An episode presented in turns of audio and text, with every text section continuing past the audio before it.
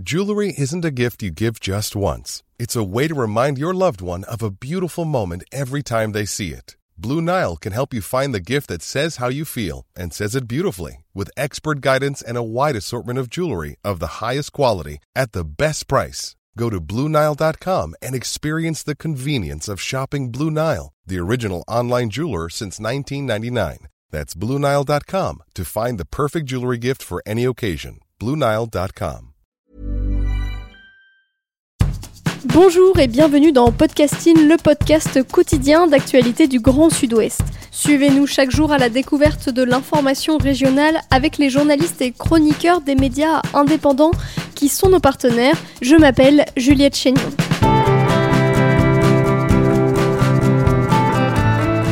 Aujourd'hui dans Podcasting, nous partons à travers la Nouvelle-Aquitaine, dans le Pays Basque mais aussi dans le Limousin. Dans une série d'articles de Far West, on apprend que notre région compte des mines d'or. Cette série d'articles s'appelle La mine d'or et c'est vous qui l'avez écrite, Jean Berthelot de la Gletée. Vous êtes journaliste en Nouvelle-Aquitaine et cofondateur de Podcasting. En 2018, vous vous étiez intéressé aux mines d'or en Nouvelle-Aquitaine, un dossier complexe avec des rebondissements. Pour bien le comprendre, vous avez choisi l'exemple du projet de mine d'or basque. Cette histoire commence en 2015 près de la vallée d'Osso avec des projets de l'entreprise Sudmine. Quel est le projet à cette époque et quelles sont les démarches à suivre pour une entreprise qui envisage d'exploiter de l'or? Oui, effectivement, c'est d'abord intéressé à cette mine dans le Pays Basque, et si on en reparle aujourd'hui, mais on y viendra, je crois, dans la suite euh, de l'entretien, c'est parce que il y a euh, du nouveau justement sur ces euh, demandes d'exploitation de mines. Alors pas dans le Pays Basque, mais en l'occurrence en Limousin. Ce qui s'est passé à l'époque dans le Pays Basque, c'est que d'abord, il faut savoir que la terre basque a très longtemps été une terre orifère, et notamment, je crois, à l'Antiquité, déjà, on y trouvait de l'or. Et ce qu'il s'est passé, c'est que une société, eh bien, s'est mise en tête tout simplement de chercher de l'or à cet endroit-là la façon dont ça se passe, c'est que d'abord on, dépose un permis pour faire ses recherches et pour, euh, d'une certaine manière, confirmer euh, qu'il y a bel et bien de l'or. Et ensuite, euh, on peut demander un permis d'exploitation éventuellement. Et donc, bah, lancer effectivement une mine d'or, ce qui a des conséquences catastrophiques à plusieurs plans. C'est pour ces raisons que rapidement, une contestation s'est organisée, menée par des associations environnementales locales Oui, c'est ça, parce que si on a euh, fermer euh, les mines euh, en 2004, ça n'était pas pour des raisons environnementales ou de santé, c'était tout simplement parce que le cours de l'or était à ce moment-là au plus bas, il était à 1000 euros le kilo, je crois. Alors il faut savoir qu'au moment où j'écris l'article, il était à 35 000 euros, et aujourd'hui, cette date, il est à plus de 46 000 euros. Donc évidemment, tout cela a beaucoup changé, et l'or devient beaucoup plus rentable. En revanche, euh, c'est une catastrophe environnementale, c'est une catastrophe euh, sanitaire, et c'est une idée euh, totalement aberrante parce que même économiquement, elle ne se justifie pas vraiment. Et effectivement, les associations environnementales à ce moment-là ont tenté bien de dire que tout simplement, il était inenvisageable de rouvrir une mine au Pays Basque ou à n'importe quel autre endroit. Il faut savoir simplement et en, deux secondes que c'était une idée qui avait été relancée par Arnaud, Montebourg, à l'époque où il était ministre du redressement productif. Euh, et à, la suite de Montebourg, eh c'est euh, Emmanuel Macron, alors ministre de l'économie, qui avait relancé cette idée-là. Il avait tout de même euh, commandé un rapport pour savoir quel impact cela pourrait avoir sur l'environnement. Le rapport avait très clairement estimé qu'il aurait un impact désastreux, ce projet. Eh bien, ça n'avait pas empêché, effectivement, certains permis de recherche d'être lancés à ce moment-là. Pour revenir à l'exemple du Pays Basque, vous avez écrit cet article donc en 2018. À l'époque, tout le monde pense le projet enterré. La société Sunmine, elle, dépose tout juste à temps deux recours qui ont donné quoi finalement? Oui, effectivement, il y a eu ces derniers soubresauts en espérant euh, que les pouvoirs publics changent d'avis. Euh, il faut savoir que la très forte mobilisation au Pays Basque, effectivement, euh, avait fait reculer dans l'idée les, les pouvoirs publics. Cette société a bien senti qu'elle n'était pas la bienvenue pour des raisons qu'on expliquera plus tard d'ailleurs, mais en tout cas la population locale était très décidée à tout faire, et je dis bien tout faire, pour éviter que cette mine ne s'installe. Et effectivement, la société a tenté un dernier recours, et c'est deux derniers, deux derniers recours même qui n'ont pas abouti. Euh, quelques mois plus tard, nos partenaires d'ailleurs de Média Basque l'ont révélé. Euh, ces recours ont été euh, rejetés.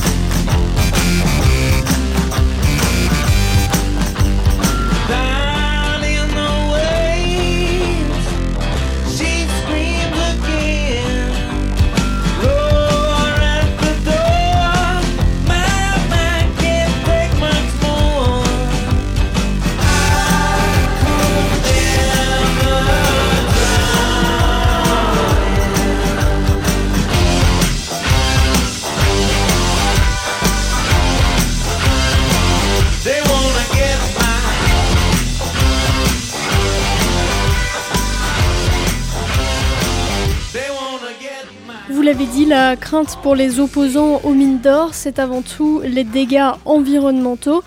D'ailleurs, un rapport du ministère de l'économie en 2015 dont vous venez de parler attestait des impacts négatifs de l'exploitation d'une mine. Et vous citez dans votre série d'articles l'exemple de Salsigne près de Carcassonne où coule l'Orbiel. À Salsigne, c'est donc la dernière euh, mine qui ait été euh, fermée. Elle a été ouverte jusqu'en 2004. Et ce qu'il se passe, c'est vraiment, vraiment un scandale et une catastrophe euh, totale. C'est-à-dire que il y avait auparavant là-bas une vallée. Aujourd'hui, on a une colline entre guillemets évidemment artificielle de 10 millions de tonnes de déchets, avec 5% de ces déchets qui sont extrêmement toxiques au cyanure, à l'arsenic, au cadmium notamment. Il y a aussi 800 000 tonnes de déchets toxiques qui aboutissent à ce qu'il y ait 400 fois la dose admissible d'arsenic qui repart dans la nature et en particulier dans les euh, cours d'eau. Il y a aussi les pollutions aériennes avec le vent hein, qui emportent euh, l'arsenic. Le résultat de cela, c'est que cette mine, donc fermée en 2004, eh bien dans les 20 communes alentours, il y a 80% de cancer du poumon et 110% de cancer du larynx en plus par rapport à la moyenne française. Ça, c'est une euh, étude de l'European Journal of Cancer Prevention qui l'affirme.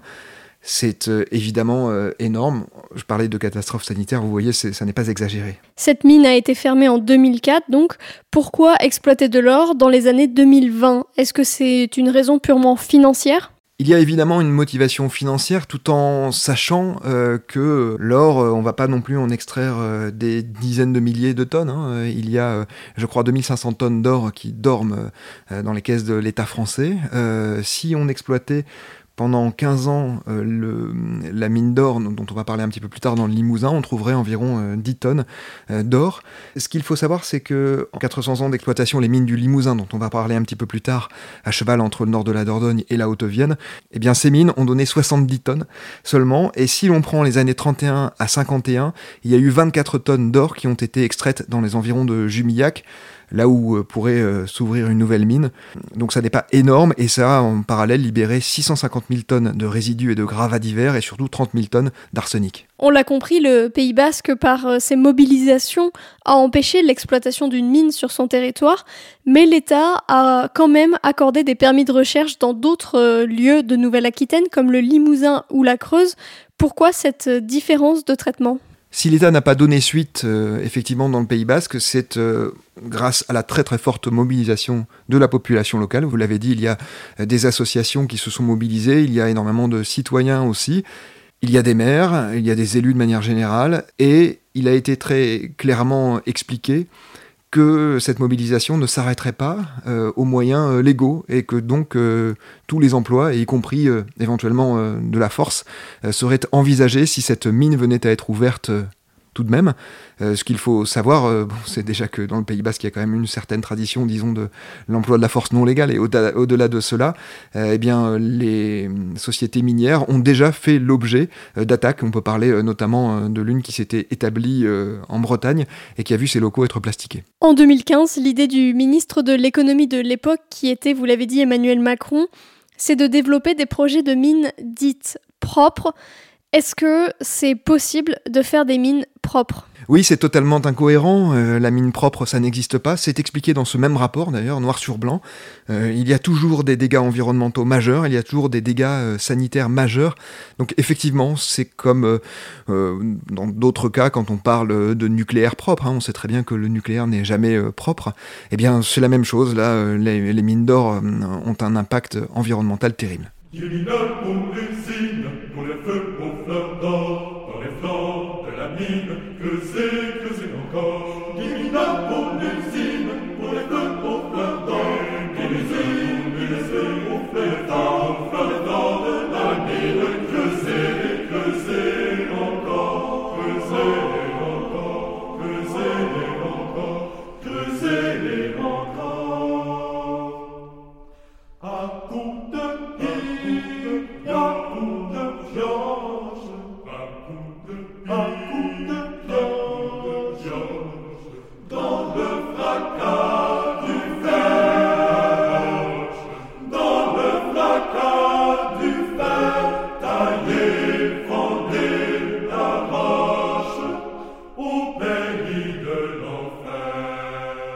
Au Pays Basque, comme dans le Limousin, avec l'association Stop Mine 87, des citoyens se mobilisent, on en a parlé, et vous expliquez dans vos articles que ces opposants se sentent particulièrement méprisés par les autorités. Tout d'abord, euh, et c'est valable dans les deux cas, mais la population locale n'a pas été avertie qu'il y avait eu euh, un permis de recherche qui avait été déposé et accepté. Euh, ils l'ont appris c'était vraiment une ligne dans des publications euh, spécialisées et il a fallu vraiment une mobilisation euh, des associations pour s'en apercevoir. Ça, c'est déjà une première forme euh, de mépris. Et puis, par ailleurs, ils ont été reçus à la préfecture en 2017, si je ne dis pas de bêtises, en tout cas pour la mine du Limousin. Et bah, c'est vrai qu'ils ont dit que la manière dont la préfecture les avait reçus était assez étonnante parce que la préfecture leur a dit, mais je m'attendais à recevoir des, des agriculteurs, enfin, en substance, c'est ce qui leur a été dit. Et ils se sont étonnés d'abord en disant que ben, des agriculteurs peuvent être instruits, et notamment instruits euh, des risques qu'il peut y avoir euh, avec une mine d'or. Et par ailleurs, dans euh, les opposants à ce projet, il y a aussi un monsieur qui s'appelle Antoine Gatté, qui est à la fois juriste, expert en droit de l'environnement, qui est aussi enseignant-chercheur à la faculté de droit de Limoges, et qui est membre du directoire du réseau juridique de France Nature Environnement, ce qu'on peut appeler un caillou dans la chaussure hein, de la préfecture. En tout cas, lui m'a confié que vraiment il avait eu un sentiment d'être d'être pris pour des débiles profond, c'est l'expression qu'il a utilisée, ce qui est quand même euh, une expression euh, assez forte. Il y a donc d'abord la question de l'accès à l'information, mais vous l'écrivez même quand cette information est rendue publique, elle est finalement très peu compréhensible par le citoyen lambda. Oui, c'est ça, parce que la loi impose simplement une mise en ligne de ce qu'il va se passer, qui doit durer 15 jours, et le dossier fait en général 300 pages. Donc autant vous dire que pour le citoyen lambda, c'est un délai euh, très court pour essayer de comprendre exactement de quoi il retourne. De mon point de vue, euh, c'est une opacité euh, qui n'est pas du tout involontaire. Revenons-en justement à ce projet de mine d'or dans le Limousin. Vous êtes allé à des réunions d'habitants. Quelles étaient leurs inquiétudes? Le ressenti, c'est d'abord de ne pas être consulté, parce que il pourrait comprendre si vraiment la France avait un grand besoin économique d'or, si c'était un impératif, une question de survie, etc. Euh, il pourrait comprendre qu'on se pose la question au moins euh, des mines d'or. Mais là, ils comprennent bien que ça n'est pas le cas, et que sans doute les mines d'or profitent moins à l'intérêt commun qu'à l'intérêt particulier de quelques personnes qui sont euh, entre les sociétés qui veulent exploiter et les vendeurs, quoi. Enfin, donc euh, déjà, on comprend bien que c'est pas l'intérêt public, l'intérêt collectif, l'intérêt commun qui est privilégié euh, par ce genre de projet. Et ensuite, et pour toutes les raisons environnementales et sanitaires que je vous ai exposées tout à l'heure, ils sont forcément inquiets. Imaginez ça dans leur jardin, euh, c'est une grande, grande source d'inquiétude. Et je pense que tout le monde serait inquiet si on devait demain découvrir un, un, projet de mine d'or au bout de notre propriété ou dans les environs. Donc, eux, ils sont à la fois dans l'incompréhension, dans l'impression qu'on les méprise, et aussi dans une grande, grande inquiétude. You gotta know, I'm feeling love, made it go. I never loved another one, another you. It's gotta be love, I said it. You gotta know, I'm feeling love. Mm. You gotta know.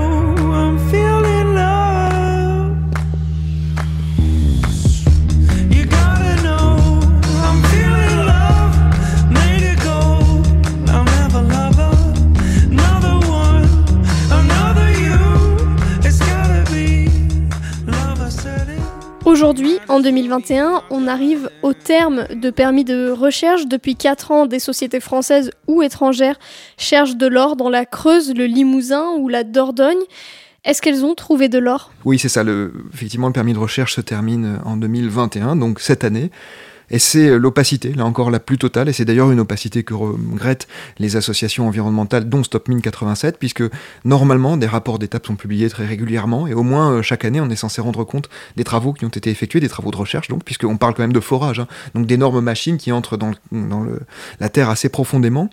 Eh bien, pour l'instant, il n'y a pas eu euh, de mise à jour de ces rapports, donc on ne sait pas ce que fabriquent ces sociétés, et on ne sait pas où en est le projet, donc, et on ne sait pas s'il va finalement aboutir à une demande d'exploitation minière pour ce projet en particulier. Du côté de l'association Stop Mine 87, que vous connaissez donc bien, quels sont les plans pour la suite? Quelles sont les mobilisations qu'elle pense mettre en place? Alors, elle attend de voir venir pour ce projet en particulier, mais il faut savoir qu'il y a un deuxième projet qui a été déposé par une société qui s'appelle Variscan Mine et qui a été déposé il y a quelques jours. Euh, et donc là, l'association Stop Mine 87 appelle à se mobiliser. Elle va elle-même tenir une réunion publique le 10 avril. Euh, donc elle invite euh, tous ses partisans, toutes les personnes que la thématique intéresse, à venir pour essayer de comprendre de quoi il retourne, quel est ce permis et dans quelles conditions ces recherches vont pouvoir être menées. Merci Jean Berthelot de la Glatet, votre série la mine d'or est à retrouver sur euh, le site internet de Far West. C'est la fin de cet épisode de podcasting, production Anne-Charlotte Delange, Lisa Feignet, Mathilde Leuil, Clara Etchari, Marion Ruot et Guillaume Cascara, iconographie Magali Marico, programmation musicale Gabriel Taïeb, réalisation Olivier Duval. Si vous aimez Podcasting, le podcast quotidien d'actualité du Grand Sud-Ouest, n'hésitez pas à vous abonner, à partager, à liker nos pages sur les réseaux sociaux. Retrouvez-nous chaque jour à 16h30 sur notre site et nos réseaux sociaux, ainsi que sur les pages des médias indépendants de la région qui sont nos partenaires. Retrouvez-nous aussi sur toutes les plateformes d'écoute Google Podcast, Apple Podcast ou Spotify. Podcasting, c'est l'actu dans la poche.